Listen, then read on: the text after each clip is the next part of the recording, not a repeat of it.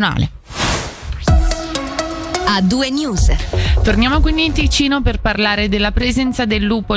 L'Ufficio federale dell'ambiente conferma per, che per quanto riguarda il branco in Valle Onsernone, senza una riproduzione accertata per quest'anno, non è possibile entrare nel merito di un abbattimento selettivo. Lo rende noto il Dipartimento del Territorio a margine dell'incontro avuto ieri con gli esperti dell'UFAM, in cui si è discusso anche delle conseguenze della presenza dei grandi predatori in Ticino. Nel quadro delle discussioni a livello federale, il Canton Ticino reclama una modifica del quadro legislativo vigente finalizzata a semplificare le regole e a snellire le procedure amministrative. Sentiamo quindi Tiziano Putelli a capo dell'ufficio cantonale caccia e pesca. I capi predati in rapporto al numero di animali sul territorio non è particolarmente elevata la percentuale. Quello che ha fatto un po' preoccupare negli ultimi tempi non è tanto diciamo, il dato assoluto, ma è un po' la tendenza all'aumento di questi dati. Oggi abbiamo circa una trentina di casi negli ultimi due mesi, non tutti riconducibili a una predazione di lupo in quanto alcuni animali da reddito che sono stati segnalati erano in uno stato avanzato di decomposizione che non ci ha permesso di fare degli accertamenti e in altri casi siamo ancora in attesa delle analisi del DNA. L'unica situazione dove abbiamo il superamento delle soglie sopra le quali è possibile entrare in discussione di un abbattimento in caso di singoli lupi piuttosto che una regolazione in caso di branchi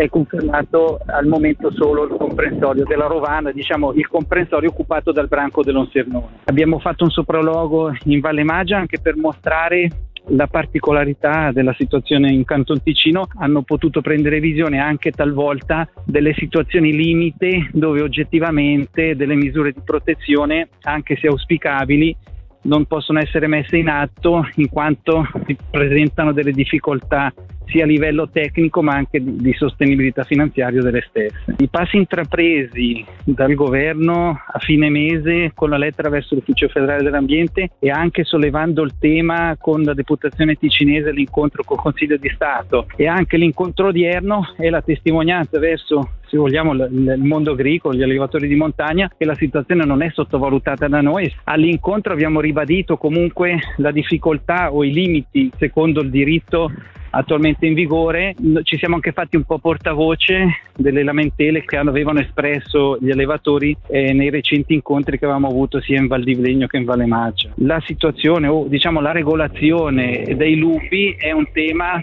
che deve essere codificato a livello federale, i cantoni non hanno margine di manovra, ecco quello deve essere chiaro. Il 10 ottobre scatterà in tutta la Svizzera il richiamo per la quarta dose di vaccino anti-Covid consigliata soprattutto agli over 65 e alle persone a rischio. Le raccomandazioni per l'autunno, quando è prevista una nuova ondata di contagi da coronavirus, sono state presentate oggi a Berna. In Ticino si è iniziato a lavorare sulla campagna di vaccinazione autunnale già nei mesi scorsi, come ci spiega il farmacista cantonale Giovanni Maria Zanini. Da prima dell'estate in Ticino abbiamo pianificato di essere pronti per la data del 4 ottobre, quindi non siamo messi male rispetto a quanto chiede ora la Confederazione, per essere pronti a ripartire aprendo fino a sei centri cantonali che andranno poi a affiancarsi alle farmacie, agli studi medici che pure vaccineranno. Avremo circa un'ottantina di farmacie e penso grosso modo altrettanti studi medici. Finora la quarta dose era consigliata agli over 80, se ricordo bene. Si può dire qualcosa sull'adesione? L'adesione è stata comprensibilmente, devo dire, abbastanza tiepida perché chiaramente in estate si parlava già dell'arrivo all'inizio dell'autunno di un vaccino aggiornato e chiaramente eh, molta gente ha preferito non vaccinarsi in estate per approfittare immediatamente di quando verrà offerto il vaccino vaccino aggiornato. A ottobre che vaccino sarà offerto? Avremo il cosiddetto vaccino bivalente. Bivalente significa che oltre a contenere una parte il vaccino vecchio, quindi quello che è stato concepito per eh, lottare contro il virus originale, quello di Wuhan per intenderci, è un vaccino che contiene anche una parte che è diretta contro la variante Omicron che è quella che sta girando adesso.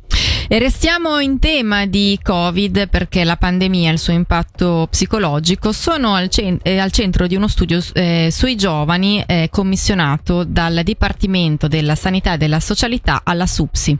La ricerca ha analizzato quali sono state le conseguenze maggiori della pandemia in ambiti soprattutto legati alla socialità, quindi la famiglia, la scuola e il tempo libero. Sentiamo il direttore del Dipartimento della Sanità e della Socialità, Raffaele De Rosa, che ci spiega meglio questo studio. Se è vero che il virus ha un impatto tutto sommato modesto in termini di salute e di impatto sulla salute, in senso stretto su questa fascia di popolazione, sappiamo ormai con certezza che le misure di contenimento del virus hanno avuto delle conseguenze significative anche sui giovani. Lo hanno dimostrato diversi studi a livello nazionale ed internazionale che hanno messo l'accento sull'impatto negativo delle misure di contenimento e di prevenzione della diffusione della pandemia sulla salute mentale dei giovani. Per questo il Consiglio di Stato, alla luce delle evidenze anche scientifiche che andavano consolidandosi, ha quindi deciso nel maggio del 2021 di voler disporre di un'analisi più dettagliata, più precisa della situazione che fosse anche tarata sulle esigenze, sui bisogni sulla realtà del nostro cantone Ticino e di un'analisi di quanto stava accadendo ai giovani del nostro cantone, eh, con un documento che fosse però anche eh, molto pratico e molto utile ai fini anche delle politiche pubbliche, quindi che permettesse anche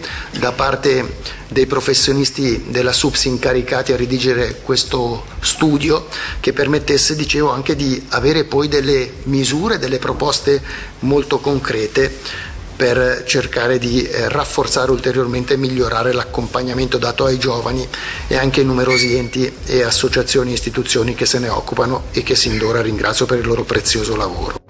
Parliamo ora dell'aeroporto di Lugano perché i vertici della struttura hanno presentato questa mattina un evento che punta ad avvicinare la popolazione allo scalo. Stiamo parlando di una nuova edizione di Eppur si vola 2022 che si terrà sabato 17 settembre dove verranno proposti intrattenimenti di vario tipo, uno spettacolare air show, bancarelle con aeromodelli, cibo, bevande e anche la possibilità di provare l'esperienza di volare in aereo, elicottero e mongolfiera. Più tardi vi illustreremo più nel dettaglio l'evento e i suoi obiettivi con alcuni ospiti, mentre ora sentiamo il direttore di Lugano Airport Davide Pedrioli intervistato intervistato da Michele Sedili. Sarà interessante perché eh, Lugano ha un'operatività relativamente eh, ristretta, nel senso che è rigorosa, quindi avremo i paracadutisti, avremo l'elicottero che eh, viene preso se vuole dai boschi a spegnere incendio, lo portiamo qua e spegne un incendio per far vedere proprio che l'aviazione, uno dei fronti dell'aviazione è anche quello, cioè l'elicottero che è in grado efficacemente di spegnere gli incendi. Cosa che magari vi rende particolarmente orgogliosi di mostrare? Sicuramente la presenza della pattuglia acrobatica delle forze aeree svizzere Twitter, quindi i Pizzate Team, che faranno queste esibizioni, e poi comunque gli aerei civili che mostrano l'estremo della capacità dell'uomo e della macchina nelle acrobazie che faranno. Ci spostiamo a Castel San Pietro dove ha sede il gruppo Medacta, l'azienda che produce dispositivi ortopedici e ha registrato un calo del 14% della propria redditività nei primi sei mesi dell'anno. Alla luce dei risultati la direzione comunica in una nota di avere ritoccato le sue ambizioni per l'intero 2022. Per il fatturato il gruppo Momò ora punta una crescita tra il 14 e il 16%. La popolazione di Mesocco sarà chiamata alle urne il prossimo 25 settembre per esprimersi anche sulla regolamentazione dell'Alpe Piandos, dove riferisce la regione l'uso della stalla quale ristorante bar non è conforme alle leggi vigenti. L'obiettivo è quello di mantenere l'offerta di ristorazione anche in futuro, ma per farlo bisogna avere le necessarie basi pianificatorie. In chiusura parliamo delle giornate europee del patrimonio che sabato 10 e domenica 11 settembre settembre animeranno anche il nostro cantone con il tema tempo libero.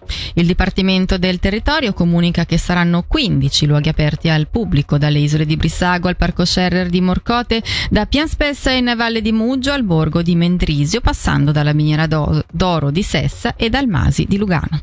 In programma ci sono visite guidate e attività varie adatte ad adulti e bambini. Info e iscrizioni sul sito www.veniteavedere.ch.